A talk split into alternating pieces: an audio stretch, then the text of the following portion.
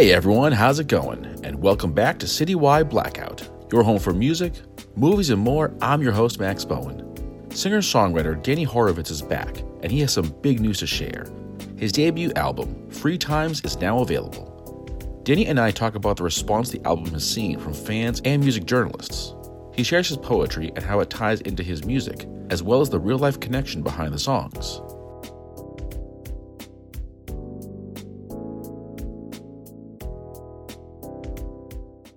Hey everyone, how's it going? And welcome back. It's so good to have you here, joining us once again for another wonderful episode. You know, this one is really cool because uh, my next guest, he was on the show back in the fall for for his two debut single releases, and now he's got a whole album out. Danny Horovitz joins me. Danny, welcome back, dude. It's so cool to have you here. Thank you so much for having me back. Uh, I was really excited to come and chat with you then in the fall, and I was really looking forward to putting out this album so we could chat again. Absolutely. So the name of the album is uh, Free Times. It was released back on April 8th on all streaming services. This one has been a long time coming. You've been uh, working on this one for the past uh, year or so. Certainly, certainly a labor of love. But um, Yeah. I'm actually curious about the time spent on this. Um, an entire year on the album. Uh, what were you doing during that time? Well, let's go back all the way because this is my first album, as you pointed out. So it's really, in some ways, a greatest hits album, even though it's new to almost everybody on the planet. It's I just have written dozens and dozens and dozens of songs over the years, and we picked ten that we thought would go good together. I had uh, a few people say to me that one of the things I really liked about the album was the flow from start to finish, which is unique because most people don't listen to an album from start to finish. And I think that is the luxury that I have by starting basically with however many songs that I've written, however good they might be, I can actually pick the ones that thematically go together. And it's something that I don't know that I will always do by intention, but this time I certainly did. And so you took take all the years of having written music. I put some demos together in the fall, uh, sorry, in the summer of 2020. And I did that just for myself. It was the pandemic. I wanted to hear what it would sound like, a better version of the songs I was playing to myself.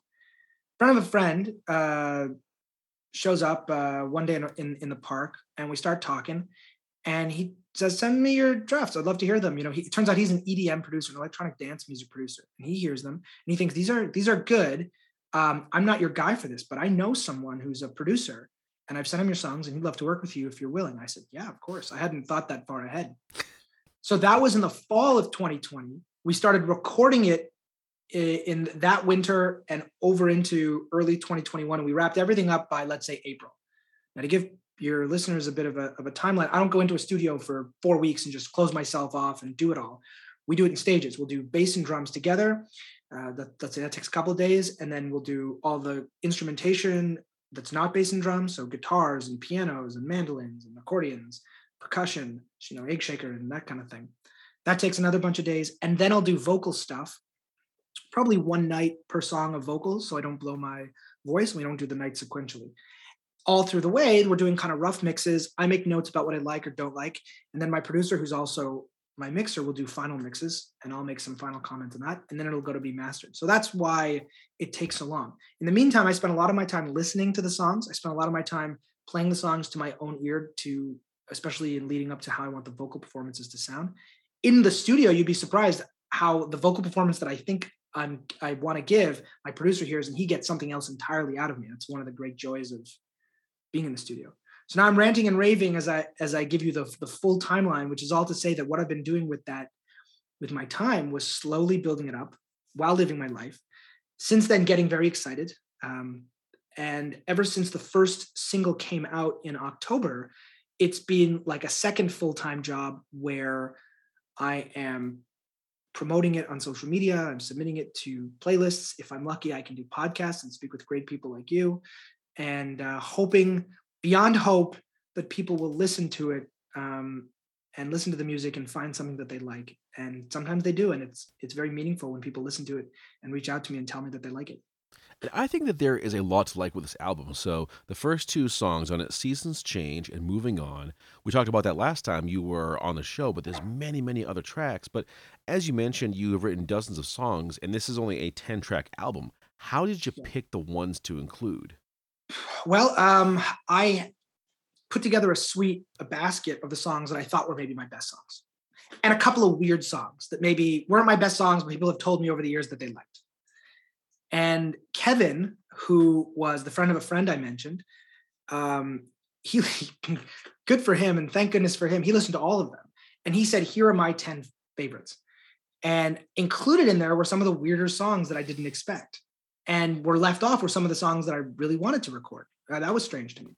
I only insisted on swapping in one song, Free Tonight, because that is one of my favorite songs that I've written. And it's the one that I would play most often to myself or for friends. And it would just, it would just be a shame if I never did this again at the time, not to have that song recorded.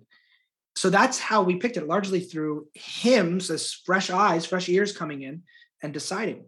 But it also taught me something that I shouldn't be so quick to leave off songs just because I write them and I don't play them as much. Sometimes the songs that I think are great, maybe other people don't. So now I'm back in the studio on a different cycle. Last summer, I, re- I recorded a bunch of home demos and I still have a whole back catalog. I sent different songs to Calvin, my producer, and some of those were the songs that I wanted. Uh, some of the songs were ones that he wanted that I, I wouldn't have guessed. And there are still some songs from the first suite that I, that I haven't yet submitted that I, I will in the future and ones that I'm still writing. So to choose the songs like the entire process is collaborative. And I do think that everyone would say I get the final say, and that is true, but I try not to treat it like that way because then I might be missing out on the opportunity to um, to, to put the best version of my work out there because I'm in my own way too close to the material.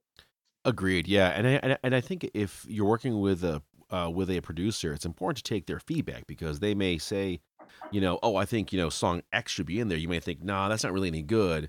But then you listen to it later and think, oh, they were actually right. It actually fits in well with the whole album. So it's about that perspective. Yeah, well, we talked last time, I think, about how Moving On had one version of it when I played it to myself, and then when we got to the studio, we he, you know, Calvin had so much input on that, it, it, it changed it in many ways, and that's true. And that was a song that I liked on the the album, the whole album. There's a song called Temple in the Sky, which I didn't really ever like. I wrote it when I was younger, trying to emulate Leonard Cohen. I thought it was strange, a strange story. It's not written in the first person like a lot of my songs are. Um, and yet my eldest brother really liked it and so I included it on the suite of uh, songs. I made the decision to go up, not keep it in that low Leonard Cohen register, go up a bit. But then Calvin, or sorry, Kevin heard it. He really liked it. And when Calvin heard it, he said, let's just make it a little faster. And we'll do this thing where we'll layer up different sounds so that as the story gets darker, musically it becomes darker. And now it's this really great song. And I have to say, I, I'm completely convinced that it was the right decision. Yeah, absolutely. Uh, tell me about Kevin and I think we talked about this last time, but Kevin and his role in the uh, in the album. So Kevin O'Brien did not have too much of a role in the album, but he's this great guy with a great ear. He's a friend of a friend, and I trusted his ear and I trusted his instinct. I'm really grateful that he uh, believed in me, and he, you know, he he did uh, very early on on a couple of songs, just some rough mixes to give me an idea of what it could sound like when someone can take different instrumentation and mix them properly. That was a revelation to me and that kind of built me uh, built in my head the idea or planted a seed the idea that if i got into the studio and i got real professional musicians and professional mixing done with real effort because he did it for free pretty quickly then it could really become something and he encouraged me. So so the role that he played is uh, was pretty instrumental but once he handed me off to to calvin um, he, he you know he, he he left the, the picture. Going back to what we discussed earlier with uh, seasons change and moving on those both had the strong theme of basically moving forward you know kind of, kind of uh, moving forward from a really like tough time in your life. How does the rest of the album kind of like build on that that's a good question i i wonder because meaning and music is more about the listener than it is about me and because i've rearranged things i wonder if it might mean if there might be a story arc to other people than to than to myself. I kind of think of the album as two different story arcs.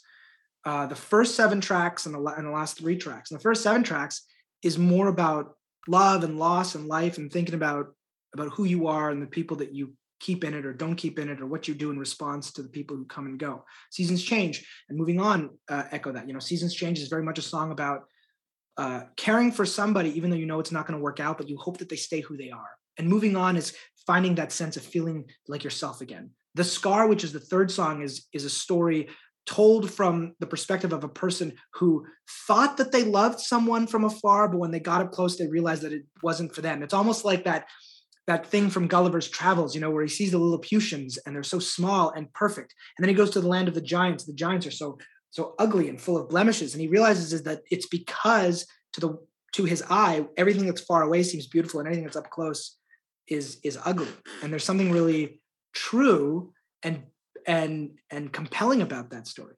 Free Tonight is just an unabashedly romantic song that that really boils down to this idea that it's better to find someone who's great for you than chase all the world. And then we kind of get a little bit more into um, uh, in, introspective ideas. So this side of the looking glass, which you know the, the this side of the looking glass, the title of which is an allusion to Alice in Wonderland, is really about the importance of self care. You have to like yourself, and you have to be okay with yourself, and that means putting people in your life who are okay with you and who like you before you'll be be in a position to find a romantic partner who will care enough about you that you can grow together.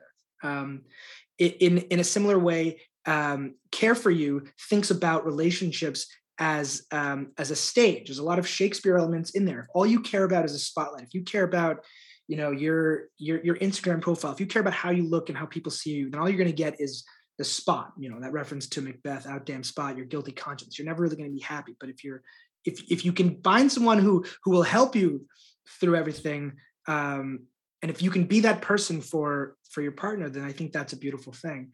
Um, and then be my baby tonight romanticizes the idea of a one night stand and it romanticizes it in a way that says you know similar to seasons change kind of the, the bookend there it's okay that things don't last. It's okay that relationships don't last. They're meaningful when you've got them.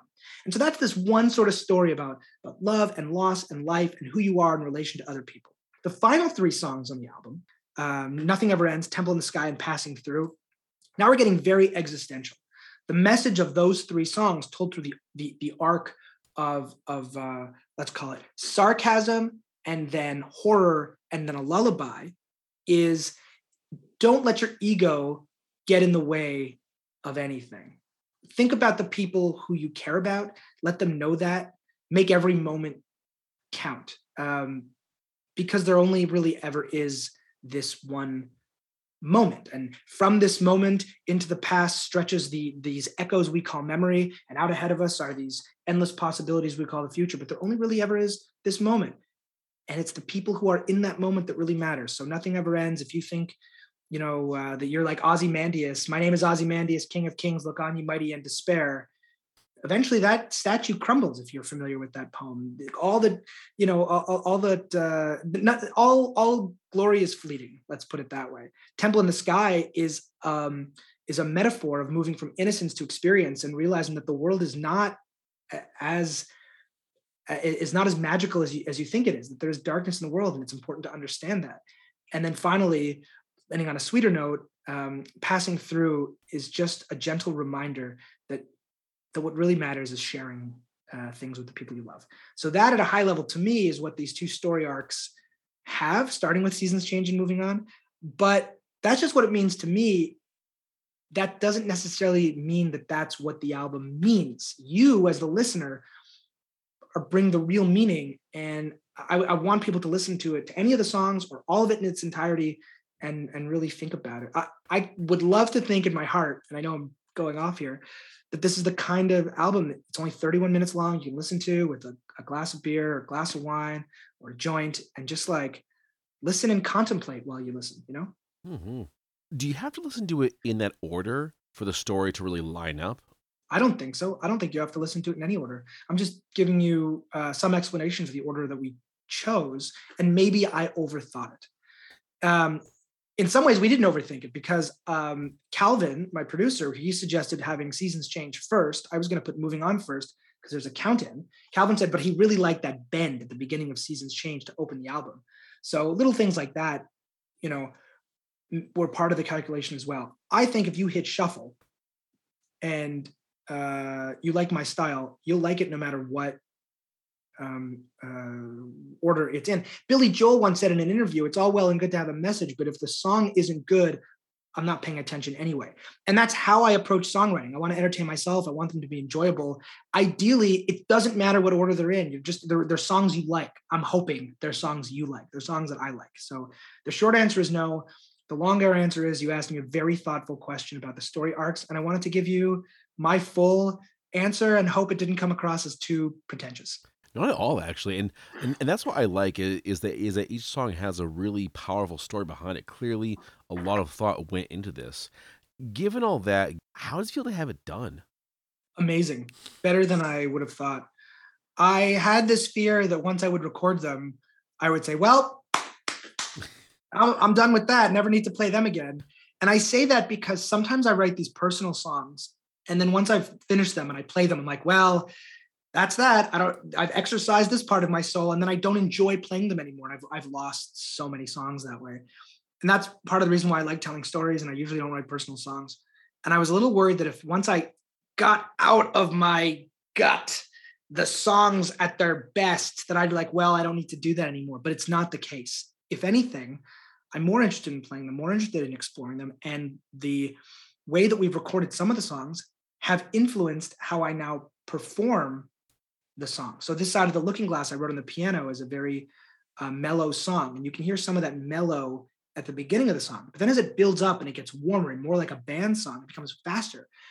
Well, when I play it, I play it on the guitar now instead of the piano, and I and I bring that energy right from the start. So the short answer is no. If anything, I feel it's like one more tool in my tool belt. And all these songs, you're definitely down to play them again if you ever got the chance to play live. Yeah, well, I'm looking at uh, setting up a concert in Toronto, and, and my plan is to, if not play every song from this album, either play, uh, perhaps play most of them, as well as a collection of songs that I'm currently recording or thinking about adding into like the suite of songs for the third album, which will be a couple of years down the road. And it'll basically be me with an acoustic guitar. So I have to rethink how I'm going to perform them. I have to unattach myself to the idea that now these songs, which have been recorded in studios with professional musicians that I'm so proud of, I have to get used to the idea that I can't replicate that on stage. At least right now with my current setup, with my current budget, it's just going to be me with an acoustic guitar. So how do I how do I give the audience the best version of those songs that I can? And I'm excited for that. But yeah, I, I have no problem playing any of them. I'm proud of them. I love them. I, I like the stories I've written. Um, you know, I love great stories and great lyrics. Uh, a lot of the Beatles or Leonard Cohen or Paul Simon or Cat Stevens. These are guys are in my are in my my, my mind and my ear all the time. And uh, and i'm not saying i ever reach those heights but but i i aspire and and because i aspire so i enjoy the results. So do i. So do i. I i especially loved the scar. I thought the flow of it was so soul reaching because it gets right through to you you know the the melody the words it just it, it just kind of cuts right into you really really deeply. Um interesting juxtaposition though is the music video that you released for it. Definitely and, and, this is from my perspective it seems like an odd fit. You have this you have you have this couple dancing very like enthusiastically but the song itself is a little more of a more of a, a mellow tune. How do these two go together? Let me start by talking a bit about that tune because i also love it. And it's the rare case where i wrote a poem that then cried out for a melody and i found a melody instead of working on them together or coming up with a melody and most of the way I write songs is I, I sit on the guitar and I write something and it gets stuck in my head and then I write stuff down. And if it's still in my head the next day and I can think of the melody, then I know it's good and I, will finish the song at some point. Sometimes the songs happen, you know, right away. In the scars case, I uh, I wrote this poem kind of because I have this scar on my on my forehead and I was looking at myself in the mirror and I came up with this great story that I thought was a cool story, this cool idea, like I was telling you about being infatuated with someone from afar and then realizing when you get up close that they're not you can't live with them. And I thought, boy, I, you know, I don't have anything in my mind, my history, but I can relate to that on both sides. And I think a lot of people can too. And there's a website called Fiverr where you can pay people to do things for you. And because I'm an independent artist and I just want people to go to my YouTube page, I started going on Fiverr to get lyric videos. Now, as it turns out, no one's on my YouTube page. And what I didn't realize at the time, although I know now, is that there's a whole separate YouTube music set up that DistroKid had already sent my music out to YouTube. So I was almost cannibalizing my own views by having by having the lyric videos out. I don't I don't mind. Most of the streams come on Spotify and Apple Music anyway. But I thought it would be cool to have like dancers dance romantically and tragically to my music. And so I hired someone from Fiverr and it came back like three days later. And I was like, man, this is so quick. This is so great. What's and I take a look at the video, and what I realized is they must have used stock footage, even though I specified to them, uh, I don't want stock footage. Is it going to be original? They assured me, no, it's going to be original. But be, you know, looking back, I think I paid I know a few hundred dollars for it. You know, looking back, you're not going to get that kind of quality in three days. So they must have used stock footage. It's a little bit at odds with the nature of the song, but having watched it a bunch of times, I also don't mind. Weirdly, in a weird, almost uh, uh, Dark Side of Oz kind of way, the movements match up to the tempo. And so, uh, if it's all the same and people just need some movement while they listen to music and they're not content to listen to it only on Spotify or Apple Music, um, I'm happy with the end results. And I and I've gone back to Fiverr, just not that particular person. Yeah. Looking at the collection of music, do you happen to have a particular favorite? On this album, I think it's free tonight. And as hard as I push, I don't know if it's anyone's favorite, but for me, it's the one I like to play. I, I love the way Sean added that piano in the middle of it. It it it brings joy to my heart. Uh, I wrote it at a time when I was younger and, and full of, of, of emotions I didn't really quite understand, and the words still resonate to me. They're a lot simpler than my other stories in some respect. It came, it was inspired by this weird dream that I had, and I was just proud of myself for like painting that that picture and I just love playing it. To me, it's just a fun, great song. Um, I got, you know, you submit it to some playlists and you make it to some playlists and you always get comments when you don't get submitted. And, and some of them uh, said, you know, not mainstream enough and because there's, like, there's no hooks. And then other ones were like, this, this too mainstream, the melody. And like, I don't know what to do with any of this content, but I love it. So that's, that's my favorite. Coming up on the next set of songs, which we've just finished recording, um, I had another song that I loved playing to myself called Love You to the End. And it's going to be on the next set of songs. But I have to say that when we got into the studio, there are so many songs now that I didn't realize I loved so much. Like um, you mentioned the scar, and I'll play the scar. But now when I listen to it, I kind of like stop everything and I there's there's little things in there that I really like. I really like the musical bridge. I like the way Calvin mixed in the the echoes and that inspired me to have a little more echoes in the next set of songs. We added harmonica and whistling to some songs uh, in the next uh, set. I, I hired a, a, strings guy and a saxophonist and uh, it's all going to sound so great and so little bits and pieces still stick out to me uh, which is sort of a cop out because now i'm saying i like everything. It's it's true because they're mine. Uh, but the short answer is if i had to pick one free tonight. I like that all right. Um, so we've talked a lot about the personal messages in these songs. You know, they obviously come from the heart. But I- am curious, is there a lot of like real life experience? Not a lot. Moving on is the one that really has um, based on a personal experience, but then I made it arm's length. I, I try to make it arm's length because what I really want to do is tell stories. When I hear the songs that I love, I don't think of them as the as confessionals even though leonard cohen songs might have been it's just not the way that i i hear them. Um and uh so yeah hopefully that answers that question. What i what i what i will say though is that um sometimes the songs come from a place of uh of truth. So uh be my baby tonight i wrote when i was in law school and i was in a relationship at that point and it was a relationship that would have to end because we were from two different parts of the country. And so the song the story that i came up with was one kind of like i said romanticizing a one night stand. But it's based on this emotion knowing that it ends but that doesn't mean it's any less meaningful if that if that kind of answers the, the question. So yes and no. And like you know like i said if i uh if i did write songs that were too personal i might not be interested in playing them later Yeah, I've heard that a lot. Where where like where like some artists will do will do a song maybe dedicated to someone they lost or to a particularly really really rough breakup, and they say I can never play it again. I did it once for the recording, never again because it just hurts too much. It brings back too much. Then I'm curious about where the stories come from. You did mention a couple having like a literary connection, but where did the rest come from? i don't know like homer says oh muse breathe into me and tell me of iliad um I, I, you know, you, you, you, you play a chord, it strikes something in you, and uh, it, it reminds me of something, or it brings to mind a feeling. Well, now what are the words that I can? Now I'm like, you're a smart guy, Danny. Use your words, word it out. And so I do. And from there, you sketch the outlines of a story, or even just just the outlines of a of, of a moment. You know, Free Tonight is really just like a single moment. You know, Temple in the Sky is a whole story.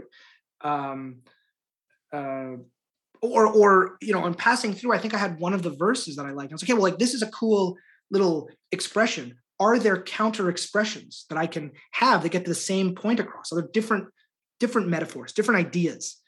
And it just kind of comes together, you know. Sometimes you just you you see a block of marble and you see something in it and you hope you can you can chisel it chisel it out. It's a it's a really good question, but it's a it's a it's a tough one to answer because it's hard to know where where anything comes from. I don't even know where the words I'm saying to you right now come from. They're just sort of coming out too.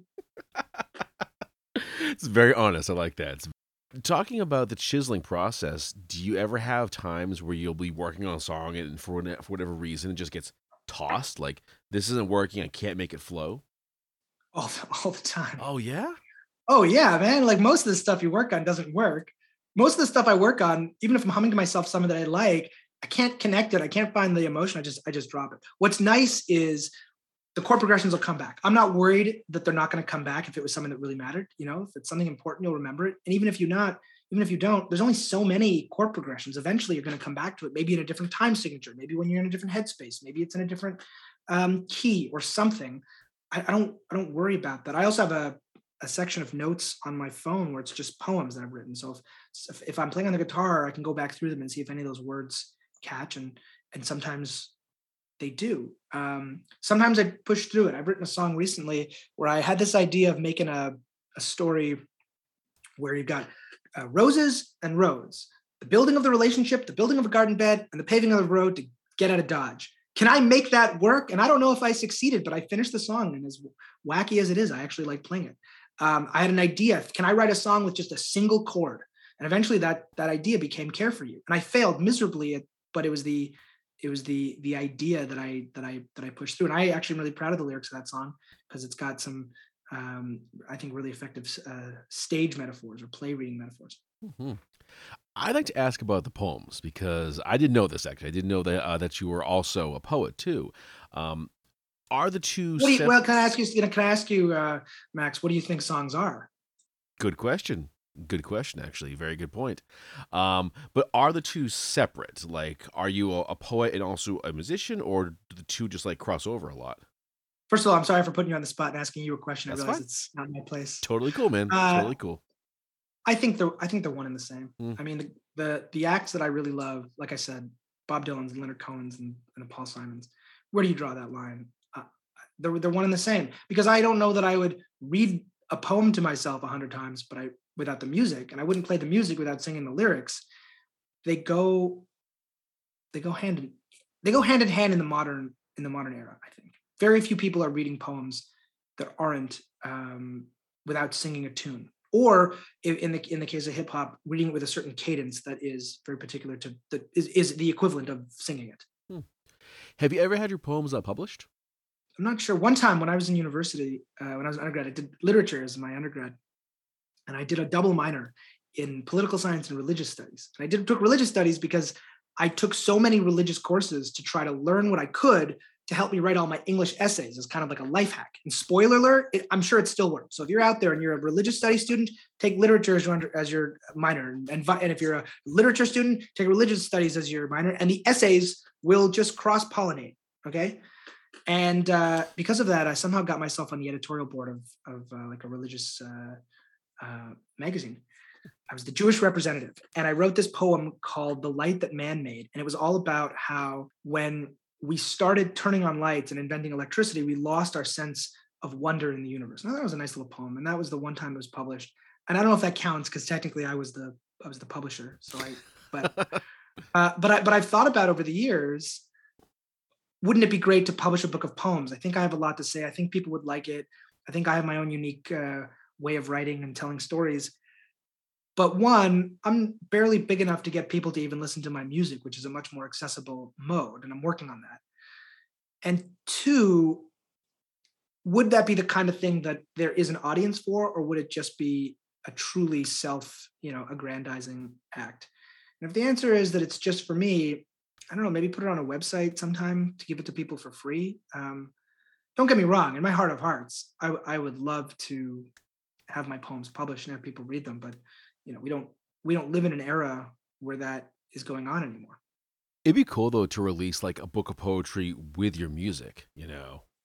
Yeah, You yeah. you If you know any publishers, let me know. If you know anybody who's publishing po- books of poems, I'd love to submit. hey pu- hey publishers are listening right now. This is the guy you want to work with, all right? His poems are amazing, his music's amazing. You, you what you could do is, is you could do like a limited um a limited edition release for the albums. You could do just like maybe like 20 copies or 40 copies of like your book of poems with like a physical CD. I think that would go. I think it would go. I'm I'm open to all kinds of things to the publishers who are listening, whether publishing my lyrics and then stories behind them, or uh, other poems I've written, or a combination. I'm open to anything. Uh, reach out to me. I I do write all the time. I love I like my stuff. I'm just not so, you know, I'm, I'm not so sure of myself that I would think that well everybody is going to love to read this poems. Let me go invest in hundreds of uh, p- copies. I the reason I'm bringing this up is my album art guy really wanted me to print CDs, and he was like, "You got to get CDs for everybody, physical stuff. People are listening to CDs." And I thought, "Yeah, yeah, cool, cool." But in my head, I'm thinking nobody listens to CDs. Nobody really, maybe a small market does. I love vinyl, um, but not enough people are listening to vinyl to make it cost effective to print uh, for someone of my size. So, uh, as far as poems go, the short answer is yeah, I'd love to. Yeah. And the longer answer is you know one thing at a time. maybe try this idea. Uh, you, uh, so your Instagram page is very, very well received. A lot of folks following this one. Oh, thank Uh, you.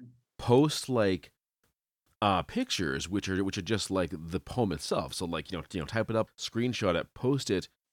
I don't really have a retort to that. I, I actually kind of like that. It's the it's like somebody posting uh, motivational quotes, but they're my own. It's my own stuff. I mean, if there's no money in it anyway, uh, Yeah. I may as well put it out there. Let's Yeah, see. you know, you, Wow. you know, you know, utilize it to add a little like diversity to your page. You know, get a, you know, you never know. Yeah. You you might you, you might get emails today from so and so publisher saying, "Hey, we saw your Insta page, we saw your poetry, we want to talk to you about publishing." Maybe I, I actually really like that idea. I took uh, I was in I did business school for a while, and for a while until I finished it. I didn't to drop out. and uh, and one of the things I talk about in marketing is like your core brand. And the further away you move from that brand, the less likely you are to uh, to succeed because the more likely you are to alienate your audience. The the the clearest example of this is when McDonald's tried pizza. Now, in all cases, Oh, you'd just think terrible that- idea. but but in all cases, you'd think on paper it would work. McDonald's is American food, hamburgers, French fries. What else is there? Hot dogs, pizza. It's all this like very America 50s food. But the real brand of McDonald's was getting it to you fast and identical every time. The problem with the pizza is it can't look the same every time. There's no bun to hide the misplacement of the pepperonis.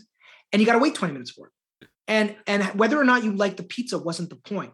You would have loved the pizza if it came to you in 30 seconds flat and it was, you know, eh, the the pepperoni was in the same. It's that was their core brand that they missed out. So you always got to be a little careful when you try introducing a new element, even if it seems like it it is part of it. And for now, just uh, getting everyone used to the fact that I'm a singer songwriter is is uh, is enough of a challenge. But I but I do love your enthusiasm for my poems. I'm going to keep it in the back of my mind, and don't be surprised if you start uh, seeing some posts from me that uh, reveal some non-music stories that that I've written, or maybe poems that um, I'm thinking about creating songs for. Yeah.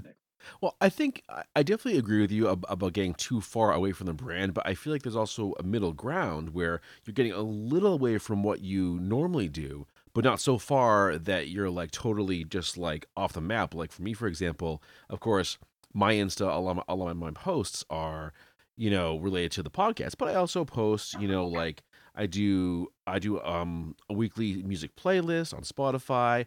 I also do like a comic spotlight because I'm a huge like comic nerd. So and and there is a connection because I usually talk to these people also for the show. So You're right. It's not like I'm like, hey, guess what, everybody? I'm I'm a NASCAR driver now. that would be a little that would be a little, a little much. Yeah, that would be a little a little bit of a jump. yeah. Also, that would that would potentially get you killed. There's all that too. I'll tell you what, I'm happy to send you some of my uh, poems and you can read them. I look forward to reading them, sir. See, look at this. Making deals here, making deals. Uh, I, I should be like charging for for uh, this advice. but let's get back to the album. So, as mentioned earlier, re- um, this was released on April 8th. What's been the response?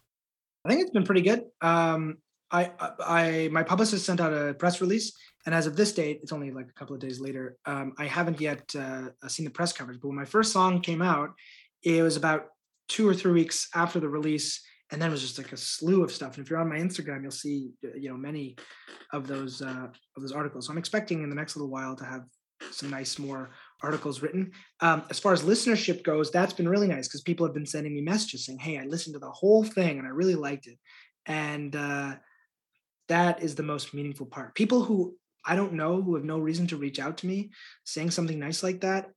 They, every time that someone does that, you got to think they represent you know 10 or 20 people or more who who just didn't think to to send me a note. Um, so the response has been the response has been really wonderful, and uh, and like I said, I'm really proud of it. I don't want to overemphasize the response or or press coverage I get because I want to manage my expectations, but I'm really proud of it, and I think that the people who do hear it really like it. Yeah, it's been made it's made on a, its way onto some playlists, and uh, and and I'm going to keep uh, you know keep keep submitting, and I'm I'm really happy.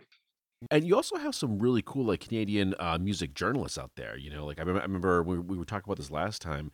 You got connected with a lot of different uh, websites and blogs out there that were either like playing your music, interviewing you, reviewing it. So there's definitely, I think, a pretty vibrant like music journalism scene up there. Oh, for sure. And I was very fortunate um, in in Edmonton and, and parts around there in, in, Alberta, one of the provinces in Canada. They they liked it. It made radio over there. Uh, it's made the radio. Uh, you know, moving on, and a couple of their songs have made radio. Uh, made radio. I don't know what that means. Been played on the radio in uh, in California and Ohio and overseas in Europe and uh, and Australia and and that's been really cool. And yeah, the press coverage in Canada has been cool. And we've got a good indie press scene in Canada as well because there's only one like large media conglomerate in Canada called CBC, Canadian Broadcasting Network, and they can't uh, or Canadian Broadcasting Corporation, I should say, and they can't cover everybody all the time. It's it's too many people, so it's nice that we've got an eclectic mix of of interested uh, people and and uh, and companies who, who who do take interest in in someone like myself. That's the opposite here. We have way too many huge media conglomerates. So like there are like alternative like indie magazines for example there aren't a ton and i kind of wish we had more of that like indie arts journalism out there because there just isn't a lot of it i don't want to overemphasize how much of it there is in canada because i don't really know only what i see but it's enough that uh, brings me joy to see my name pop up every now and again there have been a couple that have really been kind to me um, tinnitus is one that that wrote a really nice uh, uh, article on moving on. Cashbox Canada is another one, and they're affiliated with uh, um, uh, some other organizations in America and around the world. Um, and I just I think that it's cool that so many people take an interest in indie music, and it might be bloggers. Um, or it might be small, you know, hobby corporations. I don't think these are people with their own mini empires or anything like that, but you know canada's a nation of, of people who like to to work hard and they've got a lot of hobbies and a lot of them with interests start their own uh, blogs or or podcasts or youtube channels and we're very fortunate in that in that sense because we have a lot of talent up here and because we speak english and because we're so closely connected to america and to england it's maybe we're more fortunate in, in the opportunities to get exposure than uh, than maybe other places in the world. So I'm I'm really grateful. That doesn't mean that it's happened for me yet, although although I got exposure to you, which is I mean that's the first important step in any musician's career, as we know. But um, so it hasn't necessarily happened uh, for me yet that I that I broke big. But it's nice to know that you can put your name out there, and there are people who will hear it, be interested in it, and post online. Mm-hmm. And uh, and you know my fingers are crossed that I I get more, if not uh, more of if not the same, even even greater numbers on future releases than I did for Moving On because I was very pleased with that. Yeah. And a big, big shout out to my publicist, Eric Alber. Mm-hmm. And it's definitely worth mentioning too that actually we connected. You uh, messaged me and said, "Hey, I'm a musician. I heard your show." Think of the key thing too for all the other artists out there is be willing to ask the question. Don't feel like you're bugging someone or bothering them. Ask a question. The worst they'll say is no. That's right. The squeaky wheel gets the grease and you should be tenacious if you can without overdoing it without being super annoying i think you should um, and if i didn't ask you know you, uh, we wouldn't be talking here today. I've sent messages, many messages. I mean, my eyes have gone dry and and I've started bleeding as a result of all of the you know the the Instagram uh, community that I've been engaged in uh, the last two or so years. And a lot of times send messages and people don't just don't get back to you. And a lot of times they're they're kind. And a lot of times like yourself they're interested and we end up really hitting it off. And i feel like you and i could talk endlessly not just about my music and not just about the industry but like there are so many topics that we can go off about. I don't know if it's going to make it into the actual end result but we probably talked 15 minutes about whether or not people would read poetry in the modern world and how and then the logistics about how to make that happen. And like you know that's really cool. And uh, just you know some kindred spirits sometimes find find each other. That's the great benefit of the era in which we live in. Um, the flip side downside is that it's it's hard to monetize because there's so much going on mm-hmm. and i think the other big a big challenge is building your audience because these days the plus side is that there's so many different outlets uh, um, out there to get your music onto the other side of it was is that when everyone can do it it's possible to get buried. So how do you go about building your audience? Boy, isn't that the million dollar question? Uh, I wish there was a template or a roadmap that that someone would give to me because I don't know. I don't really know. About a year before I went into this recording studio, maybe not quite a year, but around the time that I was doing my home demos, I knew that I would need to get people to listen to me, and I knew that Spotify was the biggest one. So I just in broad strokes, like, how do I get people to follow me on Spotify? Well, for them to get to follow me on Spotify, they need to know who I am. So I need to be engaged on social media. I don't have all the time in the world, the patience in all the world. I got to pick one social media outlet. Instagram seems to be the one that people at the time were on. Uh, you know, so I was like, okay. So I spent a lot of time engaging people, and I still do, messaging people, liking their stuff, uh, posting, um, just to, to keep engaged and, and build build that following on Instagram and a little bit on you know the other social medias as well, Facebook and and TikTok, with the idea that some percentage of them, and I set myself a goal of 10%, 10% will follow me to Spotify.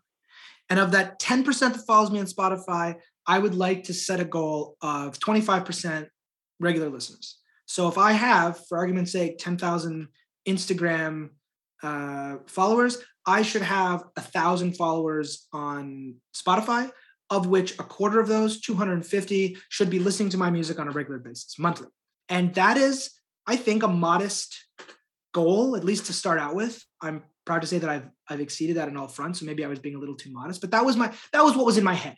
And it still is that, you know, now I start engaging people on Instagram they follow me and I follow them, and then we start talking. And I say, "Here's my Spotify. You know, do you want to give give me a follow? Do you want to like it?" Sometimes they say yes. Sometimes they don't get back to me. Sometimes they're musicians. They reach out to me first. Sometimes they ask me to follow them. We listen to each other's music, and and kind of in a way, there's like then this communal element where musicians are listening to each other's music. Other artists who have visual art are listening to my music, and I'm looking at their posts and really liking it and commenting on it. And it's a slow burn with in the grand cosmic scheme of things very little results you know even at 10,000 people on Instagram there's more than that in, in the in the one block around my condo here in Toronto you know it's but but it's growing something and now like I said of those 250 now I mean it's more than that I listen monthly but of those of those people who listen you know 1% of them are reaching out to me personally and sending me messages and like you know, but I can't put a price on that. It's it's so meaningful. So I don't know if that answered the question, but if there uh, if if there are any people out there who's hearing my story and and they want to give me the free services of managing my career, I do. I don't want to have to do uh, nearly as much of that promotional stuff. Although I want to reap the benefits of people messaging me and saying hi. So very selfish. but you know what? It's what you gotta do. It's what you gotta do. Like you know, audience building. I think is both easy and hard because it's easy to make the audience. Like like with like Insta, you can just buy yourself followers. It's it's super easy. But it's about having that engagement afterwards. It's about okay, I've got ten thousand followers. Why am I only getting like twenty likes per post? That's insanity. You know, right. it's it's about having that engagement, about having that you know conversation with the fans that will result in like you know listens and downloads and purchases too. That's the end goal, obviously, is to you know get those purchases, get those uh, get that attendance at your shows, and at some point down the road make this into your full time jo- job.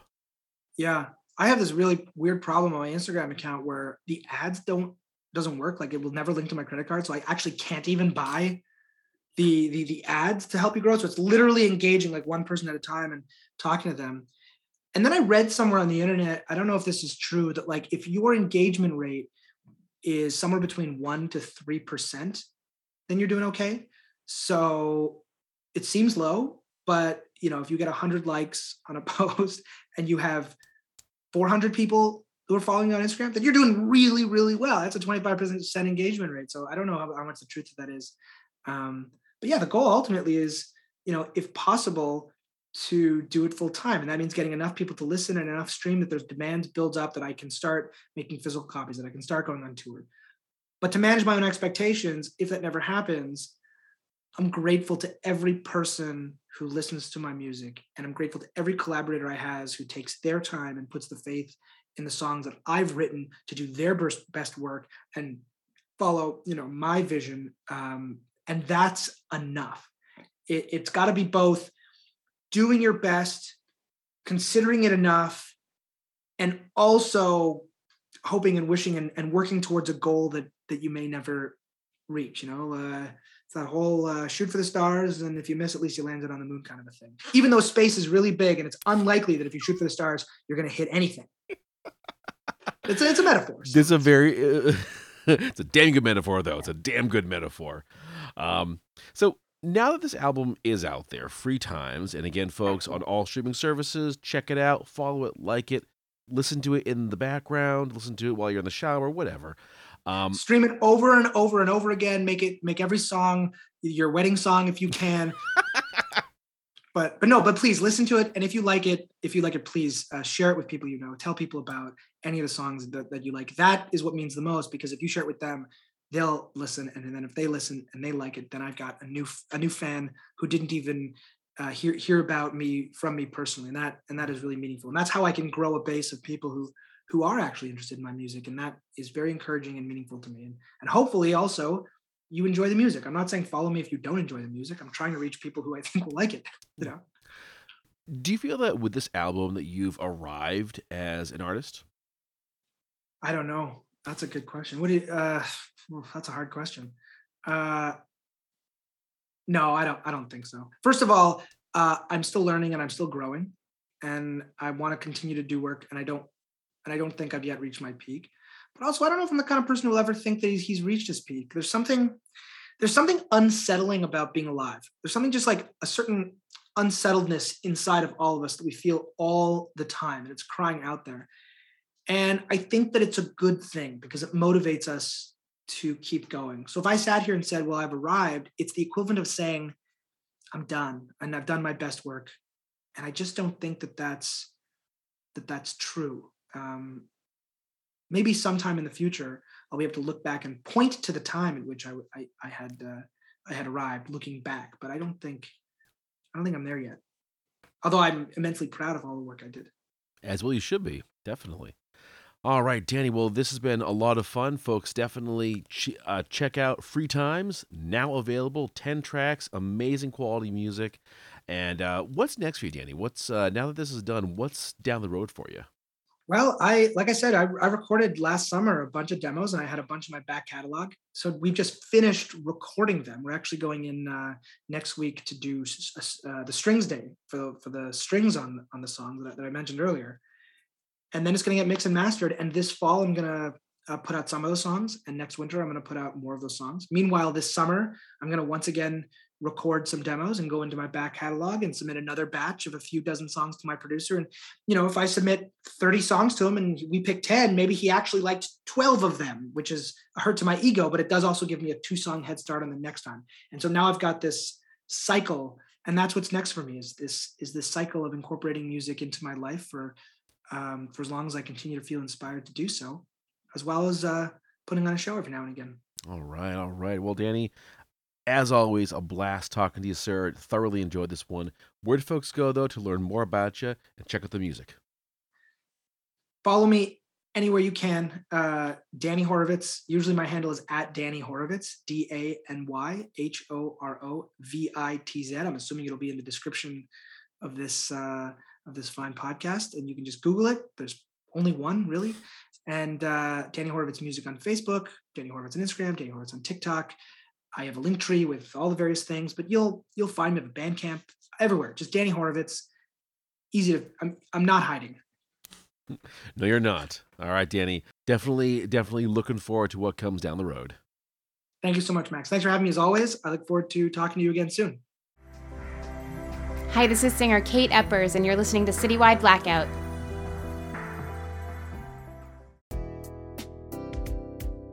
We're going to take a little break now, and when I come back, I'll be talking with Lizzie for her new single Sierra, which takes us through her battle with addiction when she was 18. Lizzie talks about how it all began and the work she put in to become sober a year later. In the meantime, enjoy Scar, one of my favorite tracks from Danny's new album.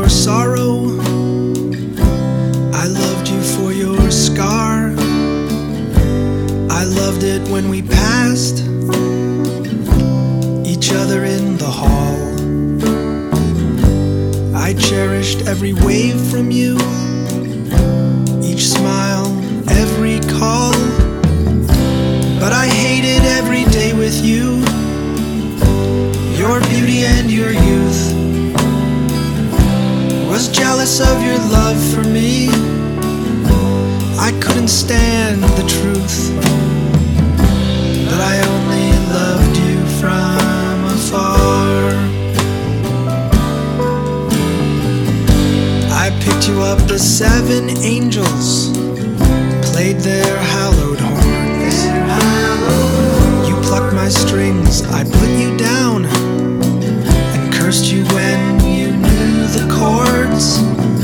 In the dark, you failed to see the light that wasn't there.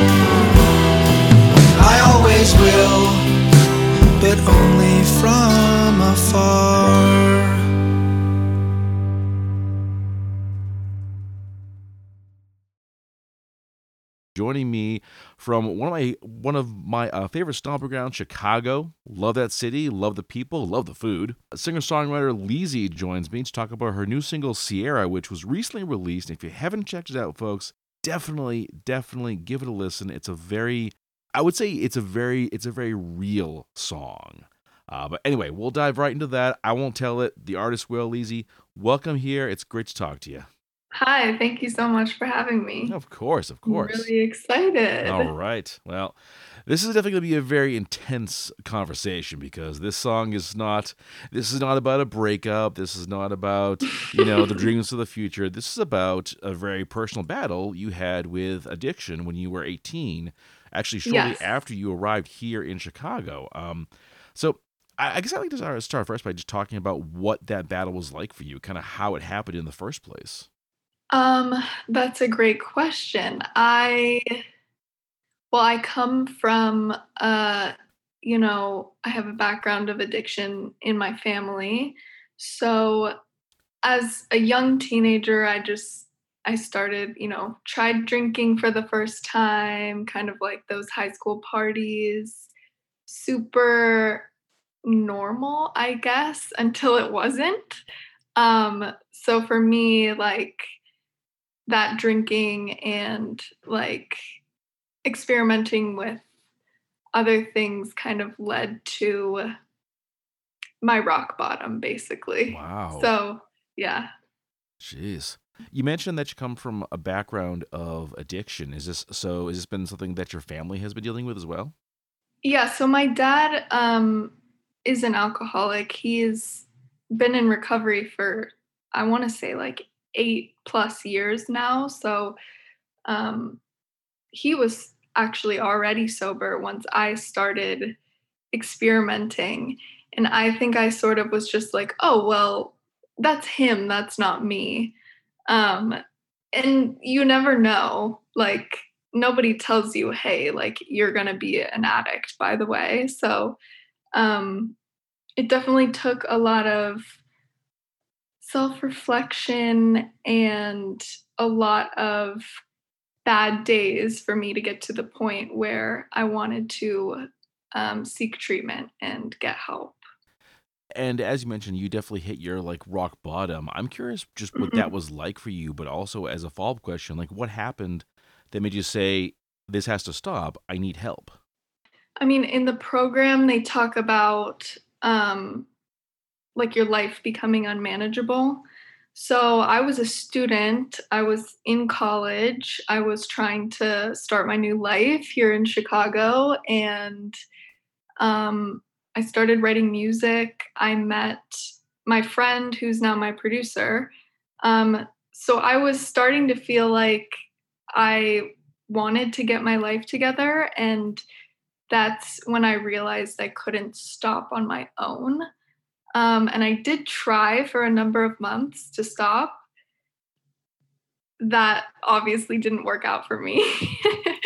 um, but yeah, my life basically became unmanageable. I couldn't uh, get out of bed. I couldn't feed myself. I couldn't take care of like normal day to day things, I guess. Because at that point, not only was my tolerance high, but also like the way I was using to like escape, it wasn't really working anymore.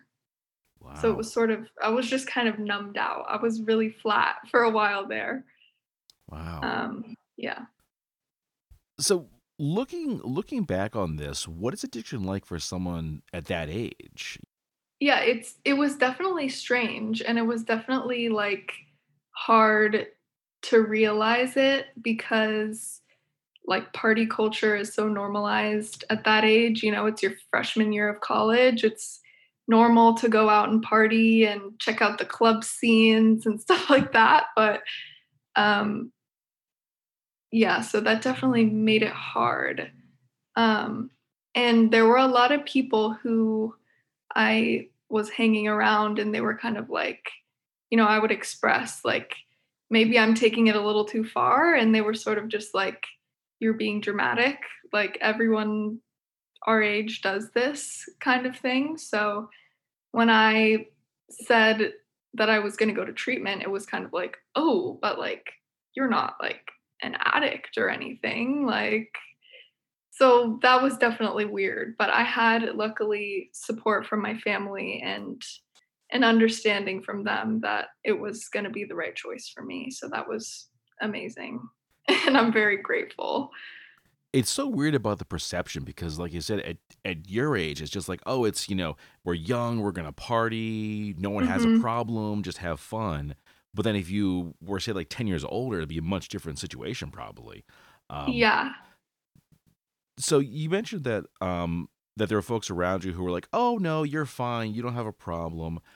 How did you kind of recognize that you did have a problem? Was there like someone else who kind of helped you to sort of see that? It was definitely my mom. And uh, that's who i ended up dedicating the song to because i reached out to her about just not feeling good not being able to get sober on my own and kind of like opening up to how like drastic it was because obviously as an addict you're very private and you want to hide it. It's like there's a lot of shame involved. So once I opened up to her, she was very like on it. Like she was like, I will fly to Chicago tomorrow and we can like figure out what the plan is. So I felt confident in having her support, which was amazing. Moms always know what to do. Every I know, time. really. every single time. And the fact that yours was just was just like there for you. Just I'm on the plane. I'll see you tomorrow. We'll figure this Yeah. out. So you dedicated the, uh, this song to her. Mhm. How uh, how so? Is it within the lyrics or the name of the song? Uh, the name of the song actually came from my treatment center. So it was called Sierra Tucson and it was in Arizona. So obviously had to give the shout out to them. Um, but yes, within the lyrics, like who I'm talking to in the song is her, basically. Oh, now I get it because you, because you, because you talk a lot about so in the song, and folks definitely will hear this as they uh, give it a listen. Yeah. There's a lot of talk about getting better to get well for you. So Yes. the you is your mom. Yes. Ah, that's really good. That's really good. Yeah. She always cries when she hears it. Ah, I'll, I imagine so. So yeah. let's talk about sharing this part of your life in music. Certainly Mhm. not something you normally hear. In fact, hmm as you said before, people usually hide this. They don't want to talk about it, kind of keep it to themselves. hmm What was it like to share this part of yourself? Especially given the stigma that people have for addicts. They don't see it as a disease, they see it as a weakness. Yes. I I mean, after my time in treatment, I felt so proud of myself and just so much better that I love talking about it and I also like talking about it because it is so stigmatized. And I also like to talk about it because I want to be able to be a resource for other young people who might be struggling or questioning if they want or need to get sober. Um, and I have had a lot of people um, messaging me and supporting me and reaching out about um, their use or their concern for themselves or loved ones. So it's been really nice to have that support and feel good in my sobriety and like I'm helping people. So I always like to talk about it because I know that someone out there needs it. And I know that when I was in that place, I would have loved to have someone my age out there talking about it, being like, my messages are always open. You know what I mean? So yeah, I have no no shame in the game. I'm I'm proud of myself and I'm always happy to talk about it. Exactly, because there there needs to be an end to that stigma. The no, notion that addicts are Yeah. weak or that they can't control themselves. It's it's a condition. It's a condition that a lot of mm-hmm. people deal with, and some folks they never get over it. I want to talk about about the music of the song because listening to it, there seems to be a shift from a mellow ambiance to a more like intense rock. Does that kind of reflect like your own life during that time period? Yes, I definitely wanted it to mirror the internal experience I was having.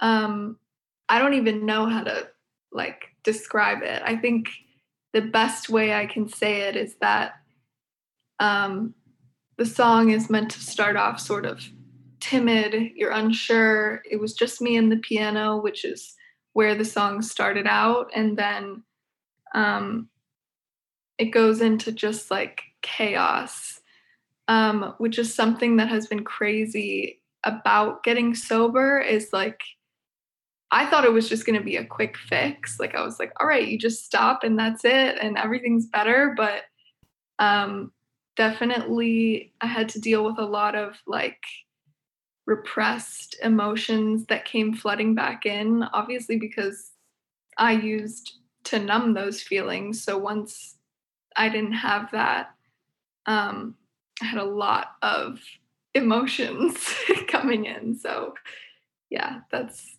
that's where that came from in the music. How'd you cope with the emotions? Oh my gosh, it's so hard. It's literally so it's still hard. I still have some days where I am frozen and I can't even like it, it's hard to process for sure.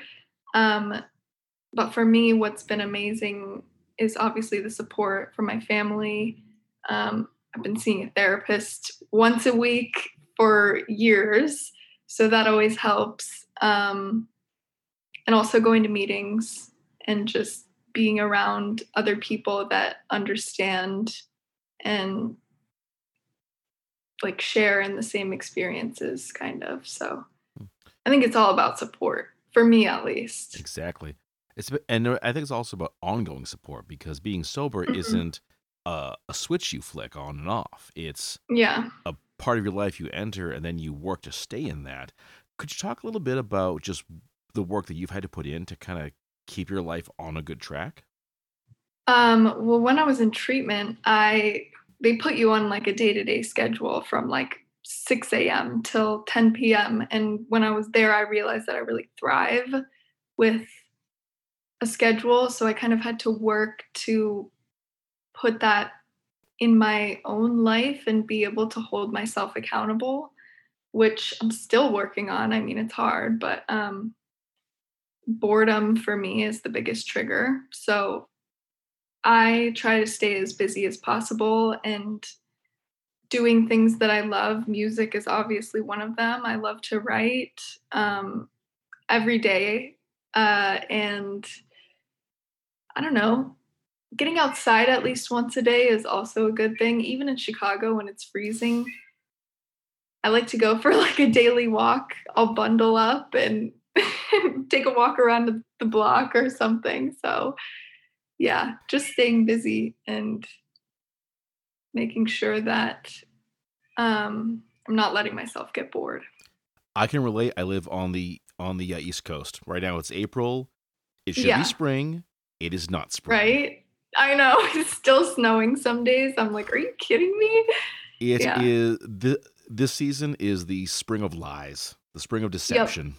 Yeah. it's so true. It's so horrible. Yeah.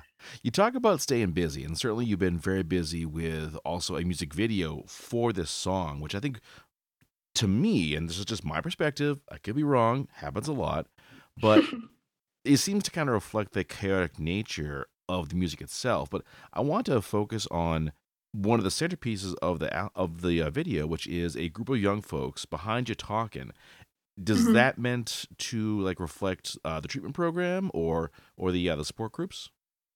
Um, yes, it's pretty much all of that in one treatment, group therapy, AA meetings, just kind of like that community. I wanted to kind of like shout it out in there somehow. So I I got him in the background and actually fun fact, if you look very closely, my mom was actually an extra in the music video.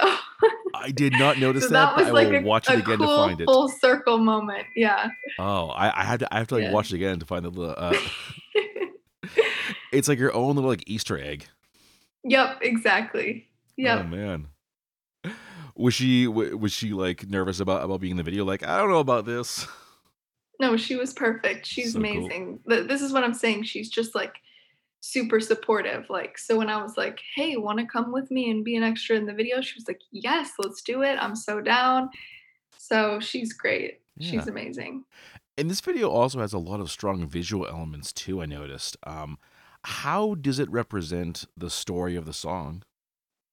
It definitely, like you were saying, is meant to reflect kind of all the different emotions that I went through. So through colors and styling, lighting. I tried to mimic um, all all the things that we go through. So it's there's like a stark bright day with the snow and it's cold and I'm in all black and then it shifts to the red lighting with the sparkly dress and and then the black room with the white dress like it's just yeah meant to mimic all those emotions and then the central like storyline was basically this like white silk that keeps appearing that i'm sort of chasing and that's meant to represent like sobriety, obviously, and everything that comes with that. And then by the end of the video, I'm able to catch it and it kind of like wraps around me and it's it's this whole like moment of um like rebirth or something. so yeah. That's very cool. Did you plan the whole thing yourself? I worked with uh, a group, they're called Bluestone Pictures, and they were amazing and they definitely helped me um, like bring my ideas to life. So that was amazing to work with them. Mm-hmm. Shout out to them. oh yeah, d- definitely, definitely. You got to work with the right company, I think, when it comes to something like this, because as I've been told by numerous artists, that the song may only be about three and a half, four minutes long, but the videos take like days, if not weeks, to shoot. Hmm. Yeah, for us it was a three day shoot, and we were mid snowstorm in New York, so that was crazy. And we actually had to last minute change around one of the days because we were going to drive up to like Nyack and shoot in front of the mountains. Too insane. There was no way. So we had to totally change it around. Well, that's no good at all. No good at all. Yeah. Yeah. But it was fun. It was great. Like they were they were great. Yeah. Nice, nice. So how does it feel to have these two products out there now, especially given the very, very personal take on your life? I'm so excited about it. I've been excited about it. I mean, I'm two years sober right now. So I um, wrote the song two years ago. I've been waiting. I'm like, I was very excited to put it out, and I'm really happy that it's out there and happy that people are connecting to it and relating and feeling understood. That's like always the goal. So, yeah. All right. What do you hope people take from this? I'm hoping that, I mean, obviously for me, the song's about sobriety. Um, but I know that everyone goes through hard times and dark days and can relate to the idea of wanting to get well or get better. Um, and I hope that people can feel like they're not alone in that struggle and can see that um, it's possible to to make it out alive from some of the darker things that we have to go through. So, what is next for you? What is next for me? um, I'm putting together my live show now. So, hopefully, um, you'll be able to see me in person at a show. I'm super excited about that because obviously, after COVID, I'm like super excited to get out there and start performing. Um, and also, I've got uh, my first full length album finished and ready to go. So that will most likely be my next release, which I'm very excited for. Oh, definitely, definitely. And having and having listened to your EP, your singles, and of course Sierra, uh, mm-hmm. very much looking forward to the to the, uh, the new the new album. Uh, what's it going to be called? Do you have a name for it yet? I don't have a name. That's like literally everything is finished except for the name that for some reason has been super challenging for me to come up with, but um, I will let you know when I know. Titles are hard. Titles are very titles hard, are very hard, especially because you need to sum up a product which is a which is this like massive collection of personal experiences. Like how do right. you how do you come up with like one or two or three words to encompass all those things? I know. I have no idea. I'm the wrong person to ask for sure. I don't know. Uh, I'm hoping it will like come to me in a dream one night or something. Like it usually does. It usually does. Yeah. That's why I like that. That's why I like all artists. They, they seem like sleep with like a notepad and a pen by their bed because they know if I have a dream about something, I got to write it down. Otherwise, it's gone. Yep. Yep. All right. Well, folks, uh, definitely be sure to keep it here. Go uh, go to Leezy Music, L E E Z Y dot com. Check out all the work. Uh, follow her on her socials. Follow her on Spotify. All the engagement, and it super helps. Share the post, like them, comment, whatever you can do. All the kind of engagement. It's all it's all a big part of getting these artists out there. And Leezy, looking forward to the next uh, conversation for the as yet unnamed album. Thank you so much for having me. Very welcome. Hey guys, what's going on? This is Brian Murphy from One Time Mountain, and you're listening to Citywide Blackout with Max Bowen. Rock on.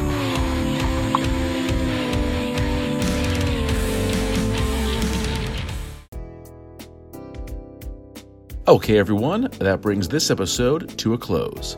Big thanks to Danny and Lizzie for joining me, and definitely check out their music, it's got an amazing sound. You can follow the show on Facebook under Citywide Blackout and Twitter and Instagram under Citywide Max. Get at me at citywidemax at yahoo.com and check out the show wherever you find podcasts, as well as every Saturday at 10 p.m. on Boston Free Radio. To close things out, I've got Lizzie's new single, Sierra, which goes from a mellow tune to a rock themed sound. As always, keep those ears open.